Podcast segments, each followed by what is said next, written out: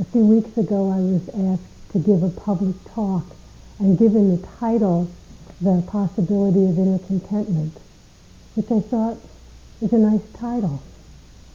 And if you think about that for yourself, the possibility of inner contentment, it sounds good, and I would imagine, and I would imagine in some way it could cover most of the reasons most of us would come on retreat.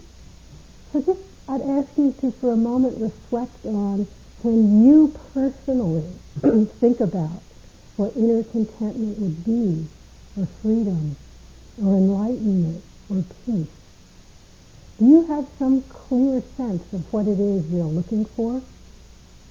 Or some maybe not so clear sort of subversive notions that can actually be driving us in the wrong direction? Just begin to have a sense for yourself. What is the mind actually thinking of inner contentment? From Thich Nhat Hanh. Meditation is to be aware of what is going on in our bodies, our feelings, our minds, and the world. Each day, 40,000 children die of hunger. The former superpowers still have more than 50,000 nuclear warheads, enough to destroy the earth many times. Yet the sunrise is beautiful, and the rose that bloomed this morning along the wall is a miracle. Life is both dreadful and wonderful. To practice meditation is to be in touch with both these aspects. To live an awakened life is to be awake to both these aspects, here on the cushion and in our life. As a friend of mine said, uh, someone we met when we were talking about this talk, he said, well, when things are going smoothly in life, anyone can experience inner contentment. So looking and seeing how much of our unspoken idea is that things are going to get better and that that somehow is going to be a manifestation of our awakening. Look at the Buddha's life after he was awakened, the supremely enlightened one, free of all suffering his life wasn't that nothing happened. You know, he, um, as Guy mentioned, had plenty of physical problems. His back, he had backaches, he had headaches. Sometimes he'd say to Ananda, you give the talk, I have to go rest my back. His clans, from both his mother and father's side, clans people were often at war with each other. Many people would be killed. He'd go and try to mediate. There was a lot of quarreling from time to time within the Sangha. I know, hard to believe, but even then.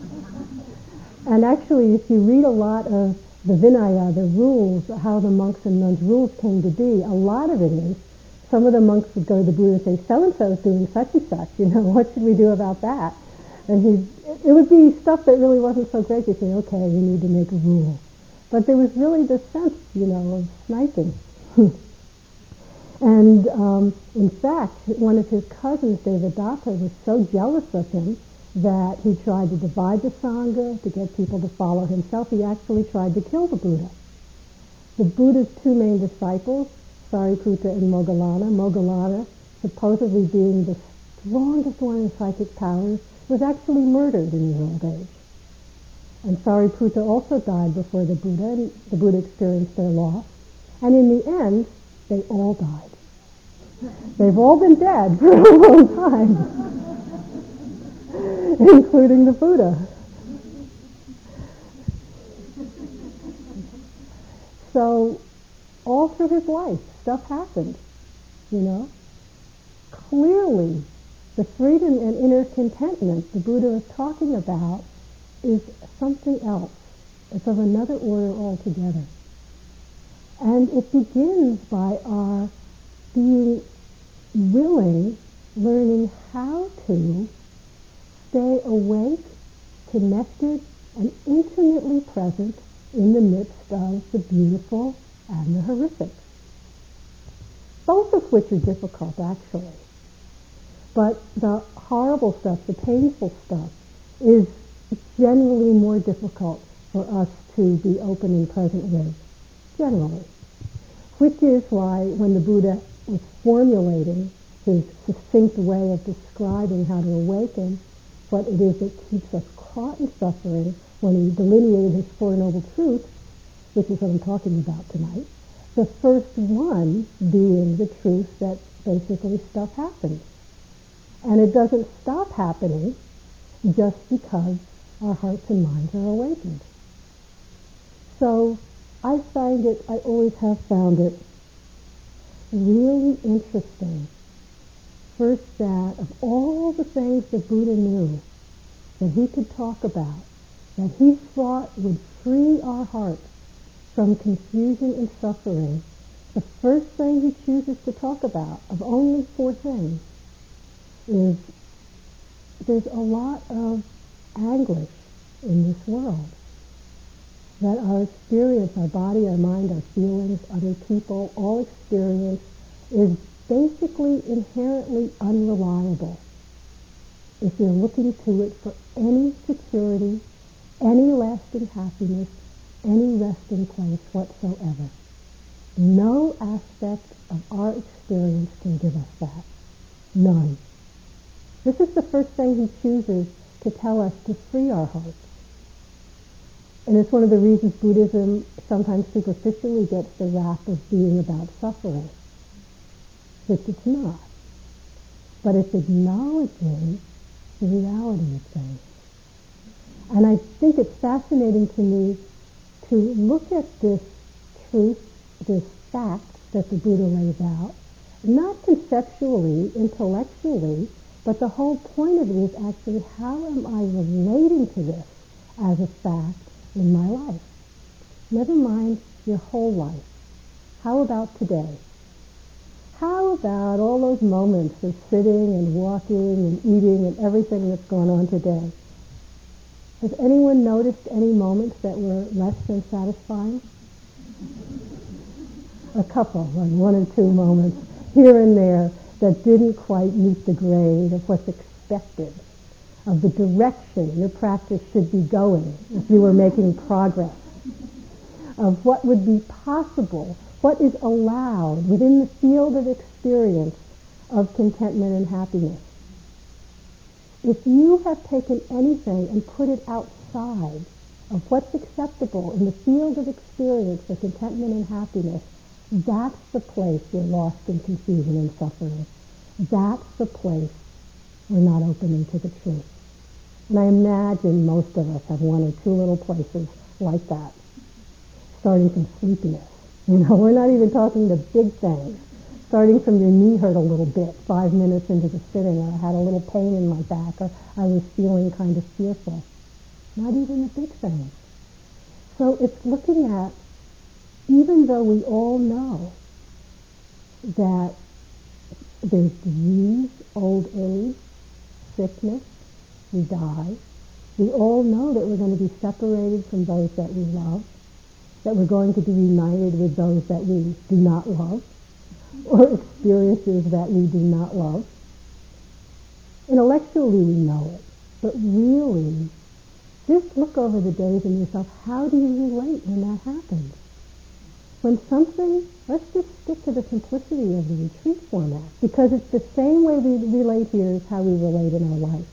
But the experiences are generally easier to, to they're, they're a bit smaller or they're a bit simpler although just as intense. I'm not saying they're not intense, but they don't tend to have the complexity of having to decide whether to keep your job or take another one. It's more, should I move or not in this sitting? Should I go to the walking or should I have a cup of tea?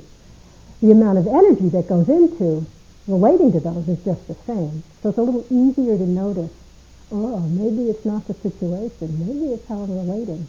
That could have something to do with the discomfort here, just possibly. So look at when something difficult, even a little difficult happens, how strong our tendency can be in many ways to deny it or to feel that it's a mistake, a sign of failure.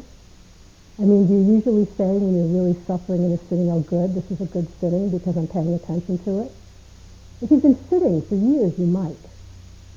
But rarely do people come out of a sitting where they're restless and sleepy and their back hurts and they can't stay and say, well, I was a really good sitting.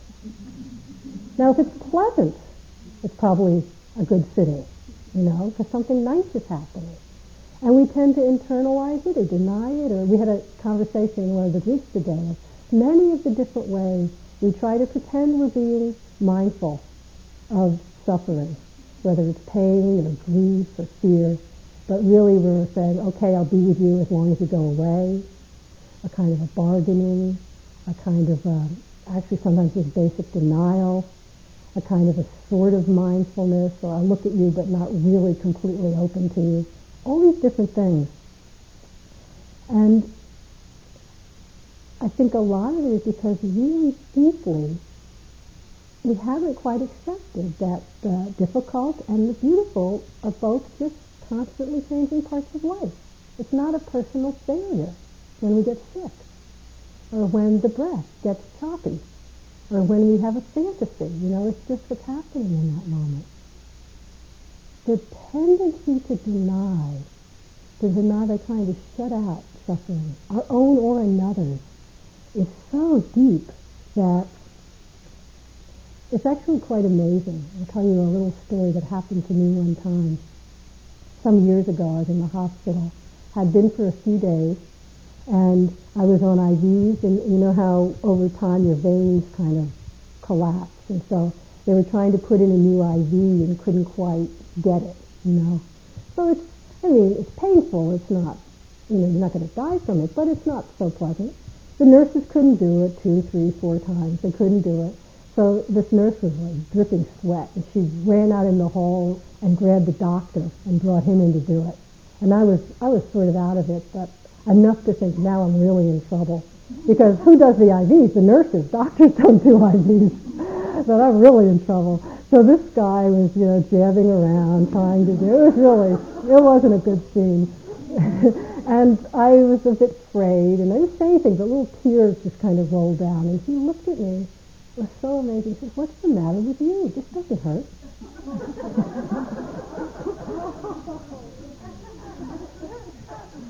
And I, I remember that because it's classic. If he let in, other cases, this is my projection, right? Maybe he really thought it didn't hurt, but if he let in, that in his good intention, right, he's trying to help me, clearly not doing a good job of it. Knowing that, seeing my pain as if he let that in, it's so painful to feel that. So really his own pain couldn't deal with. You know, it's not okay. We're afraid of it. And that fear can bring down such a barrier that we're just completely out of touch with ourselves, with another. You see how if we want to talk about living an awake life, we can't shut down to the pain, just like we don't shut down to the joy either. But we somehow aren't allowed to shut down selectively. We shut down to one, we shut down to all. And a lot of people have, have mentioned, you know, the, that wanting really to open their heart is part of what brought them to this retreat. And the corollary, which people have also mentioned, opening your heart, you're much more vulnerable. That's right. There is no way around that one. There is no way around that one. And freedom isn't a way around it either. Freedom gives us the courage and the understanding that we don't need to fear or deny or even react so much to the difficult because we don't take it so personally and we don't take it so tragically because we know it's part of life, and it isn't going to last. Nothing lasts. So that's sort of the other aspect of this First Noble Truth. Not only that there's, you know, physical pain, disease, death, there's also beauty, happiness, joy, and love. But that another aspect of the dukkha is the word, the unreliability, the unsatisfactory quality, is that nothing really lasts very long.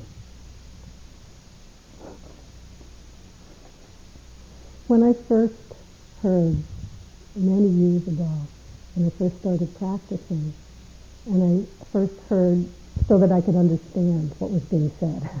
the, the Four Noble Truths, the first one. I know I didn't really get it the first time I heard it. I started practicing at about 19. And I have had a life that was basically kind of average middle class suburban, no great suffering or trauma in my personal life. But the, the kind of 50s culture, you know, the Donna Reed show and stuff, where everything sort of nicey-nicey, you just don't really talk about other things. The mother of my friend down the street who committed suicide, we sort of knew that happened, you know, but it's not really brought out in the open. And so when I first started practicing, it was out of this deep sense of um, really understanding on some cellular level dukkha, that things were unreliable, that just going after some kind of sense of pleasure or some status or whatever didn't quite make sense because it all just vanished and that I was truly not happy. But I couldn't look at anything in my life to complain about. you know what I mean? So when I first heard this truth, it wasn't depressing. It was like, ah, oh, what a relief. I'm not crazy. It's not that one has to be miserable, but that there's an inherent unreliability in experience that as long as I'm depending on my physical health, on the health or presence of my friends and family, that other people should do what I want them to do. They should behave the way I think they should behave in order to keep things copacetic, in order for there to be happiness. And somehow they always fail to do that. Um, that there was this, this sense of, you know, things falling through and I didn't know why. So hearing this first truth took a real burden off my heart. It's like, oh, let's just look at things the way they really are instead of pretending that if you just live your life right, everything will be good. You know? It's that book, Why Did Bad Things Happen to Good People? Underlying that if I do everything right, nothing bad's going to happen? I don't think so. And it doesn't mean you're bad or you did something wrong. Things are going to happen. How we meet it is the point of freedom. So there's this sense of noticing when we're in denial, seeing how that shuts down our heart to presence with ourselves, to compassion for others, to connectedness, to appreciation of life. Just noticing it, not judging it. Noticing when it's too much and we can't open to it. And tuning in also the second aspect of the first truth, dukkha, that I want to talk about is, is that of impermanence, which in itself is neither good nor bad, just how things are. And I think it's a really interesting truth because, again, conceptually it's a pretty easy one to get, no? That everything's changing, that nothing really stays the same. You don't find, you really don't find too many people who argue with that on a conceptual level. And I know for me, I know it's true on a conceptual level. Is that how we really relate to things in our life that we like when they change? When something that's really a relationship that's really lovely somehow changes and falls apart, do we say, well, the conditions that led to the coming together of this relationship have changed, all meetings end in partings? Probably not. Probably not. Maybe somewhere down the road. But it's much easier to see what, and what went wrong, who's to blame, what did I do wrong. And I mean, I'm not saying there aren't things to work on, but this sense of nothing should ever change. And when it does, I blew it somehow. That sense of self-judgment. Or the fear of the sadness. I find it really poignant, the fact that beautiful things end also really unbeautiful things also end. But there's a kind of poignancy, uh, a feeling of loss, and even the Buddha spoke to that. He, um, after his two main disciples died in his old age, Moggallana and Sariputta, he said, I'm paraphrasing, but something to the uh, It's that. It's as if the moon and the stars have gone out of the sky. A sense of loss. But just how it is. He didn't then go away and berate himself and beat his breast and throw the second arrow at himself and wail and say, what did I do wrong? You know, why did they have to die? Yes, they're here, now they're gone. It's, it's a fact of life. And learning to really open into this flowing, changing nature instead of holding ourselves away from it is actually an opening into real intimacy, joy, deep appreciation of what's happening right now. Because we're not saying, oh no, this is happening, I have to hold on, or this is good, but how can I keep it? In which case we're already away from appreciating it. But a sense of, yes, right now, this moment, this is what there is. There's a good friend of ours who comes to retreats often, but I haven't seen him for a couple of years. He tells us a wonderful story from his life um, about having had open heart surgery. He's a, um, I'm not sure, he must be in his 60s. And they replaced a valve in his heart and he came out of it. And he was in intensive care. And I got to know, it was a day or two after the surgery and something went wrong. And I don't know if you know how there's an intensive care where all the bells and whistles are going off and so you know to tube in every opening and it seemed really serious and he was about to lose consciousness and he thought this really might be it. You know, I might be about to die and fear and panic. This could be it. I might be about to die. Now this is a, a man who didn't consider himself an ace yogi not someone who would come out of retreats going, wow, I had this incredible, blissful, fantastic experience, which they then can make yourself miserable the next 10 years trying to repeat. But who would come out of retreat saying, oh, you know, I'm just plodding along, just doing my work. So he said, I'm about to die right now. Fear came pouring up. Oh my God, what do I do? And he said, just thought of, well, if this is your last breath, why not be here for it? And he just dropped into that breath. The fear went and he just was fully present for that breath. And then went unconscious, woke up. I love that story. Ultimately, what else can we do? You know, all experience, wonderful, awful, they're going to be gone. But the habits of mind, the tendency that we've learned, that all there really can be is fullness of presence, wholehearted intimacy with this moment. And the next moment will arise in its own time. We can take care of being present with that then. That's really what we're practicing here. This is a laboratory for that. And I think the awareness of impermanence, rather than leading us to panic, depression, and despair, can actually free us to open into our life, a moment of our life, with this attitude of wholehearted presence.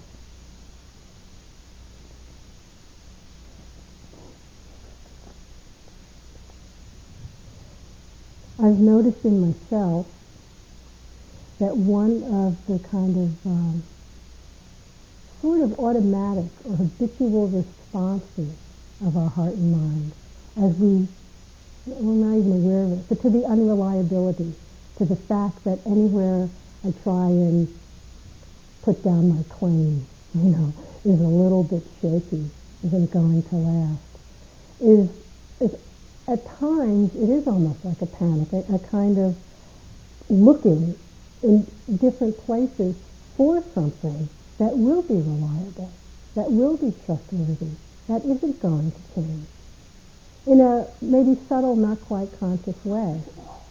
And I, and certainly many people I've talked to, and look in yourself and see if it's true for you, also bring unconsciously this mindset to our meditation practice. And I know for years, and it's probably still lurking there unconsciously at times, but for years it was really conscious I thought that if I practice hard enough and long enough, what freedom meant is really some place where all the hoo-ha stopped. is either a place of constant pleasant experience, because really when I thought about living an enlightened life, I really didn't think about having backaches and arthritic joints and Uh, you know having wars and stuff. You just kind of think of living in a cloud of compassion and, and love. I didn't feel about struggle. There was always some kind of ending place, I thought, where I'd finally understand everything and it would all be over. And bringing that into how we practice, notice as you go through the days here, when something happens that maybe in a very subtle, usually the mind doesn't say, aha, this is it, now I've got it, it's going to be this way forever. That would be too easy. You'd notice, maybe, if the mind said that. But in the slightly more subtle way, it's, oh, now I get what mindfulness is supposed to feel like. Oh, now I know what concentration is. Oh, I'm finally making progress now. I finally settled in and now it's going along the way it should. Or even more subtle than that. Watch out. Just be aware of that because the heart and mind is trying to land somewhere. This sense of being on shaky ground because everything's dissolving. The, the thinking mind doesn't like that too much. We like to analyze. Have you noticed? We like to analyze and figure out why and if and this, this happens and that'll happen and that happened last time so I can assume it's going to happen this time. And then it's all nice and neat and tidy. Finish for that one. We don't like it when we say, oh, you've had the same pain in your back for five days? Every time it arises, it's new. Meet it fresh. No, meet it fresh. I've been looking at this for four years. I don't want to meet it fresh. I know it. I know everything about it. We know nothing. We need it. It's arising in that moment for the first time ever. And it's passing. And another experience is arising for the first and last time ever. And it's passing. Can we bring that quality of freshness then we're really alive. Then there's not that clinging, there's not that trying to, to find a resting place. There's a lovely statement by the Buddha where he said, he or she abides in peace who does not abide anywhere. And another place he says, it's the search for abiding that's burning and restless giving up of that search is cool and freeing. To search for somewhere to take a stand, for something to hold on to, that's our lack of understanding of the First Noble Truth. And that's where the suffering, the anguish, the confusion that the Buddha is speaking to comes in. Change is just how it is. It's not good or bad. It's just how things are. Our lack of understanding of really living from that place is the place that we really suffer, that second dart, that second arrow that Guy talked about last night. Things change, and then we shoot another arrow at ourselves and say, no. Nyoshul Khen Rinpoche, a wonderful Tibetan teacher and has quite a sense of humor, said once, remember, whether or not you go with the flow, the flow always goes with you. We really can't step out of it.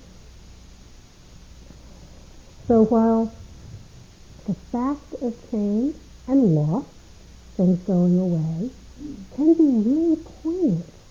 Again, opening to it opens us to love, to presence. This is part, it's a long-term part of a favorite poem of mine by Galway Kinnell that speaks to that, called little sleep's head sprouting hair in the moonlight. You cry, waking from a nightmare. When I sleepwalk into your room and pick you up and hold you up in the moonlight, you cling to me hard, as if clinging could save us. I think you think I will never die. I think I exude to you the permanence of smoke or stars even as my broken arms heal themselves around you. I've heard you tell the sun, don't go down. I've stood by as you told the flower, don't grow old, don't die. Little Maud, and yet perhaps this is the reason you cry, this the nightmare you wake crying from, being forever in the pre-trembling of a house that falls. You cling to me hard as if clinging could save us. And that to me is what's poignant about our understanding of impermanence. It's what's poignant to me about our whole human condition of confusion, of delusion, of ignorance. It's said that what prompted the Buddha to teach after his awakening was compassion, because he could look around and with his great psychic powers could tell what was going on in everybody in the world and seeing that the deepest wish of each human being is to truly be happy. It's the deepest wish of all of us. But in our efforts to be happy and our lack of understanding of things as they are, of just seeing things how they are, our lack of ability to do that, the things we do to try and be happy are the very things that keep us from seeing the truth, that keep us from relaxing into things as they are. It's so poignant because things as they are, you can't change it. It's right here. There's nowhere to go. It's always accessible. And we're so busy clinging, as if clinging could save us. And it's clinging that keeps us from noticing that we could we could live in peace in any moment. That to me is what's so poignant. That to me is the whole point of our practice in all the different ways we talk about it, to really recognize cellularly the facts of life. And when we recognize it, clinging doesn't make sense anymore. You don't have to uproot every moment of clinging. When you see, oh yeah, this is going to go. In fact, it's already going. Before I even can enunciate what it is, it's gone. You just open up and appreciate. Clinging stops making sense. But we cling because we think it'll make us happy. Look in your experience over the day when you find yourself suffering, frustrated, somehow unhappy, look and see, sometimes it's clinging, sometimes it's the flip side, pushing something away, wanting it to be different. But look and see then, do I really believe in this moment what the Buddha is teaching, that if something is impermanent, it can never give me lasting happiness. It can only give transitory pleasure, the pleasure of being with something pleasant. Now it makes sense, but when I look and see, do I really believe that? When I'm clinging, no, I don't believe it. I think if I can have this, anything from another rice cake up to something really important and beautiful, my idea of an enlightenment experience, whatever it is, or a child or a grandchild or a beautiful relationship, doesn't matter what. That clinging in somewhere to be this thing, nothing else did it, but this thing will really bring me happiness. So we need to look and see what our mind is doing, how we're getting caught in that investing somewhere to land in this experience. And this brings us to the second truth, which is again that the cause of this anguish, the confusion, is clinging or really are deeply ingrained habits of mind, both clinging and pushing away, and confusion, basically not even noticing what's happening. But as someone someone said to me in the last retreat, they said, uh, "So let's face it. I've noticed that I'm never clinging to an unpleasant experience when it leaves. when your knee pain goes away, you probably don't experience massive clinging and suffering about that.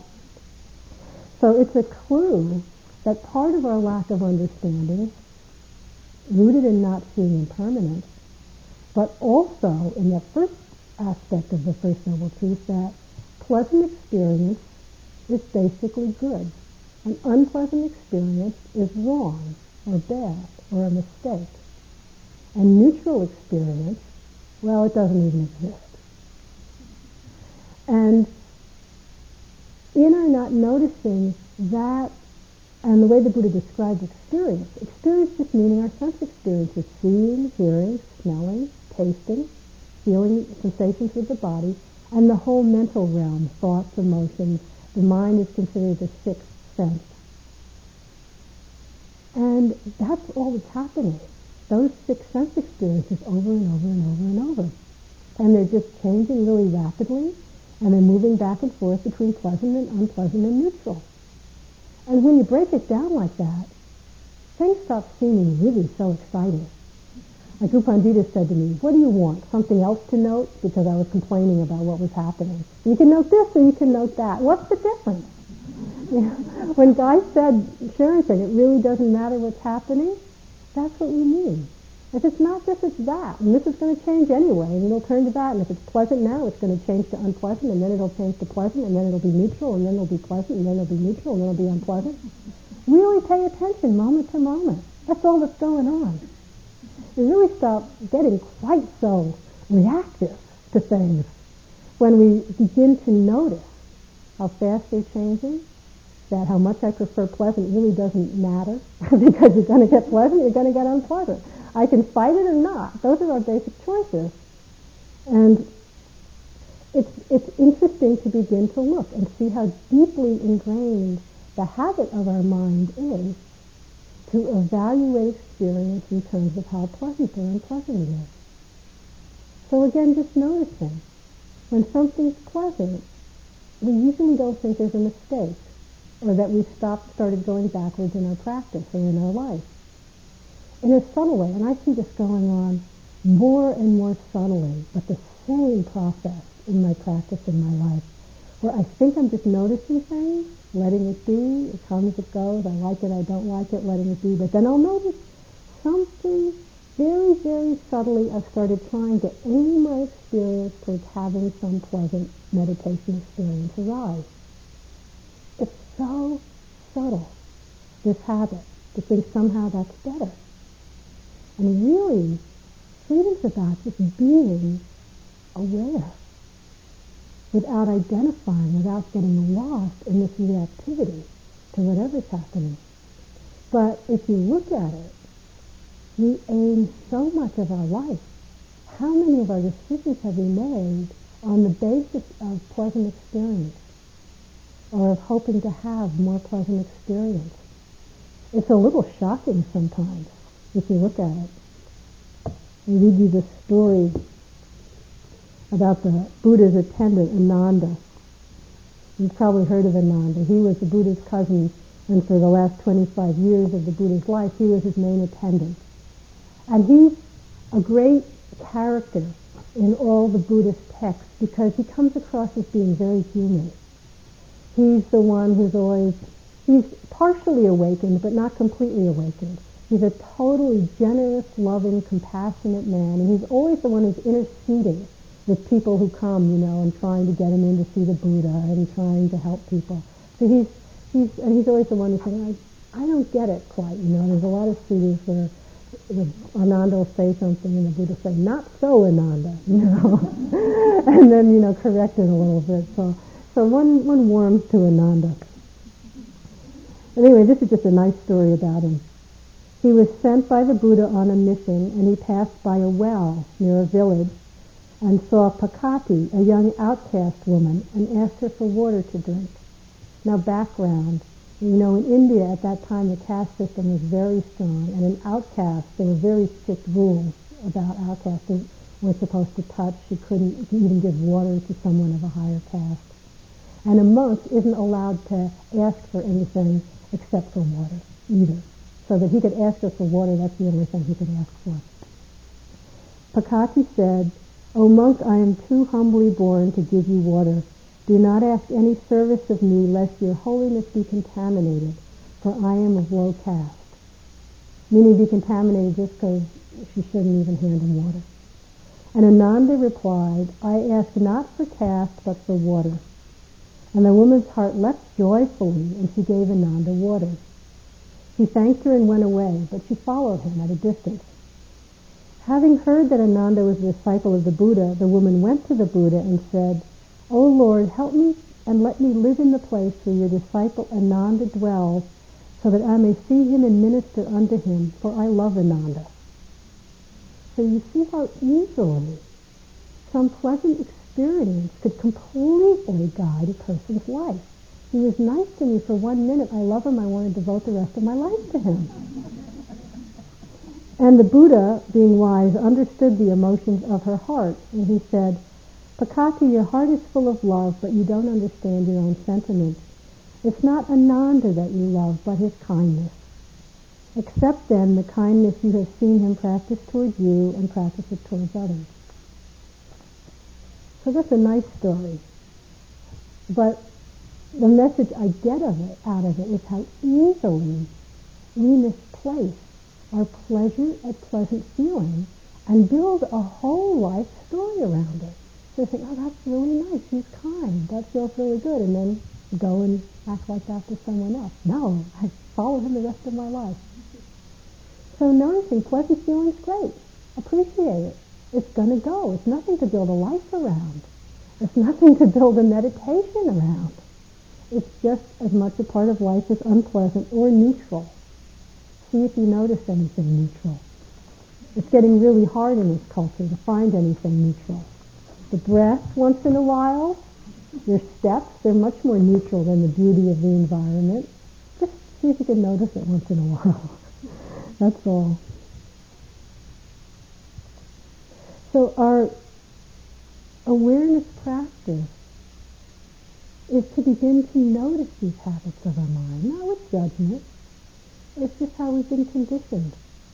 But in the noticing of them, we don't have to be like robots, you know, driven by the craving for the pleasant, driven by moving away from the unpleasant, judging our experience, our life in terms of that spacing out and looking for intensity when something neutral happens. It's been an interesting phenomenon to me to notice over the years of teaching retreats and talking with people in the middle of retreats. And often on long retreats, I teach a three-month retreat every year. And it's the same as this. I mean, the same stuff goes on only for three months. I know on the second day, they too, can you imagine how they feel on the second day, just like you do? oh my God, three months, but it changes. that there come places where things get, the mind gets more quiet. It gets more neutral. There's not sometimes always huge highs and lows. And to have people coming in and saying, my God, nothing's happening, you know, I'm so bored or I'm afraid. And then coming in the next week and going, oh, I get it, it's calm. I get it it's peace. But we almost can't even recognize it or appreciate it when we're so hyper stimulated. That's part of the dullness of the first couple of days of retreat. You know, the mind is either stimulated, well, okay, bedtime. Um, and after a while, the energy comes back and we can be with more subtlety and actually come to love the calmness and the peace. But at first, we don't necessarily. Because we go in for the pleasure. We're going for the pleasant. That's how we've been trained. That is what our culture is telling us constantly. But not just our culture. I mean, the Buddha was teaching this. You know, it's the same all through the years. So, when we don't look, in our habit, we tend to think it's the change that's causing us anguish. Something pleasant goes away. We're stuck with something we don't like. It's the pain that causes our anguish. But actually, when we begin to pay attention, we see that it's our misunderstanding the way things are that creates the anguish. It's our reactions to what's happening. What's happening isn't really that important. In terms of freedom, of course in our life, how we act and respond is important. I'm not trying to say that, not like the falling into emptiness where it doesn't matter what I do. But in terms of freedom, getting what we want and getting rid of what we don't want is not the way of freedom. Being able to be really present without getting lost in reactivity is the place of real intimate connection with ourselves, with life, the real opening into peace. A peace that's always available, but we ignore it because we're so entranced by our reactions to experience. Really look at the stuff that goes on in a day, the sensations and the thoughts about it, and the emotions about it, and the future projection and the past memory. Sometimes it helps if I'm in a humorous mood with myself. It's like, oh my gosh, no matter what happens, within two seconds it's turned into, how does this affect me? Me, the center of every single thing of how everybody walks by, whether someone flushes the toilet, how everyone eats in the dining room, everything that happens all day is assessed and reacted to in some way in terms of how it affects me. Pleasant, unpleasant, neutral, I like it, I don't like it. It's really disgusting when you look at it closely. But you can't take it personally. It's just our habit. There's an image that I really like a lot about how we're so involved in our reactions that it keeps us from recognizing the peace that's here when we stop getting so involved and just land in openness. And it's as if we're in prison and we're trying to make ourselves as comfortable as possible. You might find some relations to how it's been the last couple of days here. You're in this prison and you're doing everything you can to get comfortable fixing the furniture, turning up the heat, working out your little routines, changing the pictures on the wall, writing notes to Lynn, you know, finding the right time to go up to the lunch table, early, late, middle, how to avoid the lines. Believe me, I spent a lot of time in retreats, so I really have seen all the angles. And we spend so much time with that that we fail to notice that the door is wide open and we could walk out anytime. We just don't even notice that because the picture's a little askew and maybe there's some way I could get a more comfortable blanket and maybe I could just adjust the heat a little bit. And this big empty space isn't anything really gripping to notice about it. I mean, there's nothing really there, is there? It's just space. We're more pulled to things that we can react to. So what goes on as we begin to see that everything changes. Pleasant, unpleasant, neutral are going to come and go. We don't have to fight the unpleasant. We don't have to hold on to the pleasant. We just let go. The space becomes more and more inviting. Whether we experience it as space, or silence, or ease, or quietness, or love, or connectedness, or unity. There's a lovely phrase from the Buddha uh, the supreme state of sublime peace has been discovered by me, namely liberation of the heart through non-clinging. Just letting go of being so involved in all our assessments and reactions and interpretations and analyses and likes and dislikes. Letting go and then learning how to really be intimately present wholly present, not letting go and spacing out somewhere, but really being here. Doesn't matter then if there's a headache, if your back hurts, that there's a lot of real deep suffering in this world. Sometimes it's me, sometimes it's others, sometimes you can't tell the difference. It doesn't change any of that. But this peace, this heart of non-clinging is always accessible. And it's not like we have to have some amazing meditation state. It's just those moments when we're really present and awake and the heart and mind, let's go for a minute. Just stop trying to fix everything, to manipulate everything, to control everything. Which doesn't work anyway, but somehow we don't get it. A Tibetan text talking about this state of peace. Um, it's not really a state even. If you look for a state, it's so hard to talk because then you look for some state that doesn't change, a thing, you know, and we're back on the wheel again. The mystery. Not knowing, now they're using the word state too, okay, but let's remember there's no state, there's no thing, it's just open space, non-clinging. Not knowing that this state is within oneself how amazing that one searches for it elsewhere. Although it is clearly manifest like the radiance of the sun, how amazing that so few see it. No matter how much happiness and sorrow is experienced, how amazing that this state, the Buddha mind, Buddha heart, is never impaired or improved in the slightest. This self-awareness is naturally free from the very first.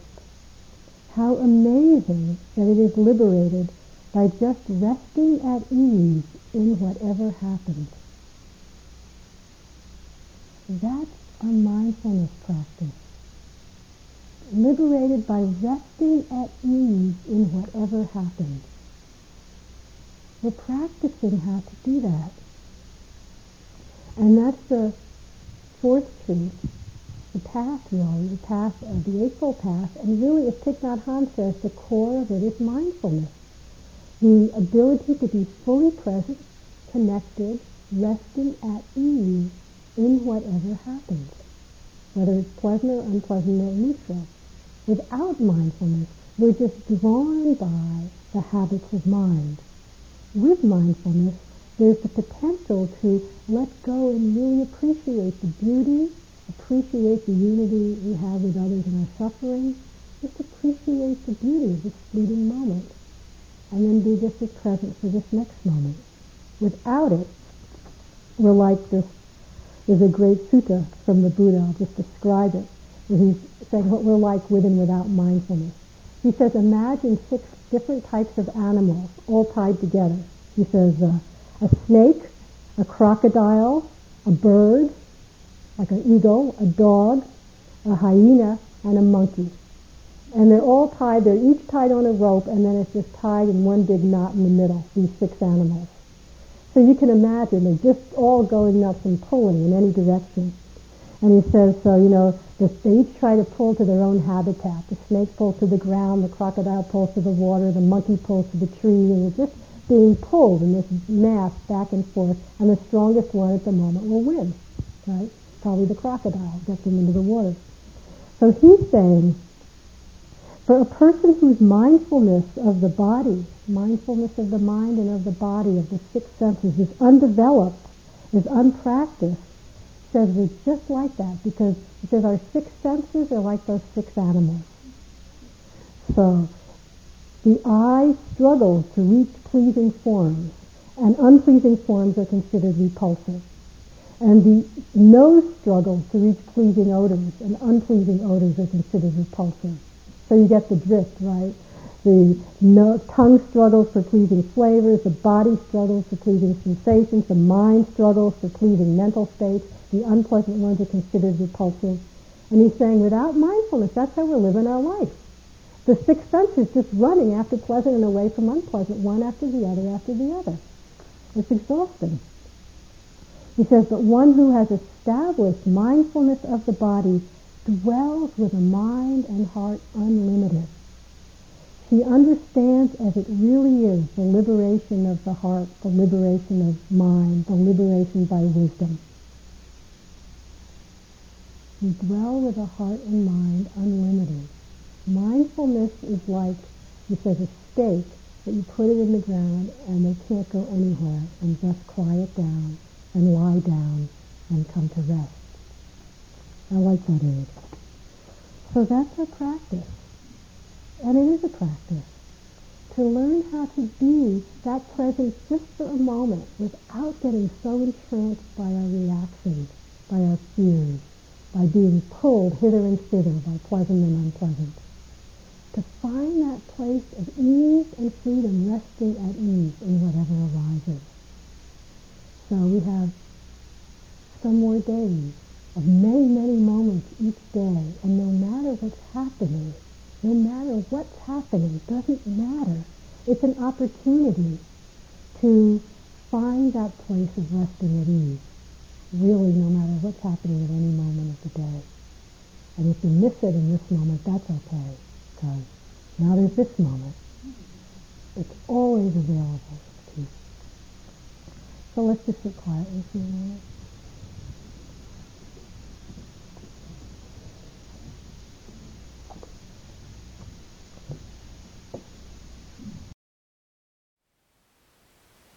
Thank you for listening. To learn how you can support the teachers and Dharma Seed, please visit dharmaseed.org slash donate.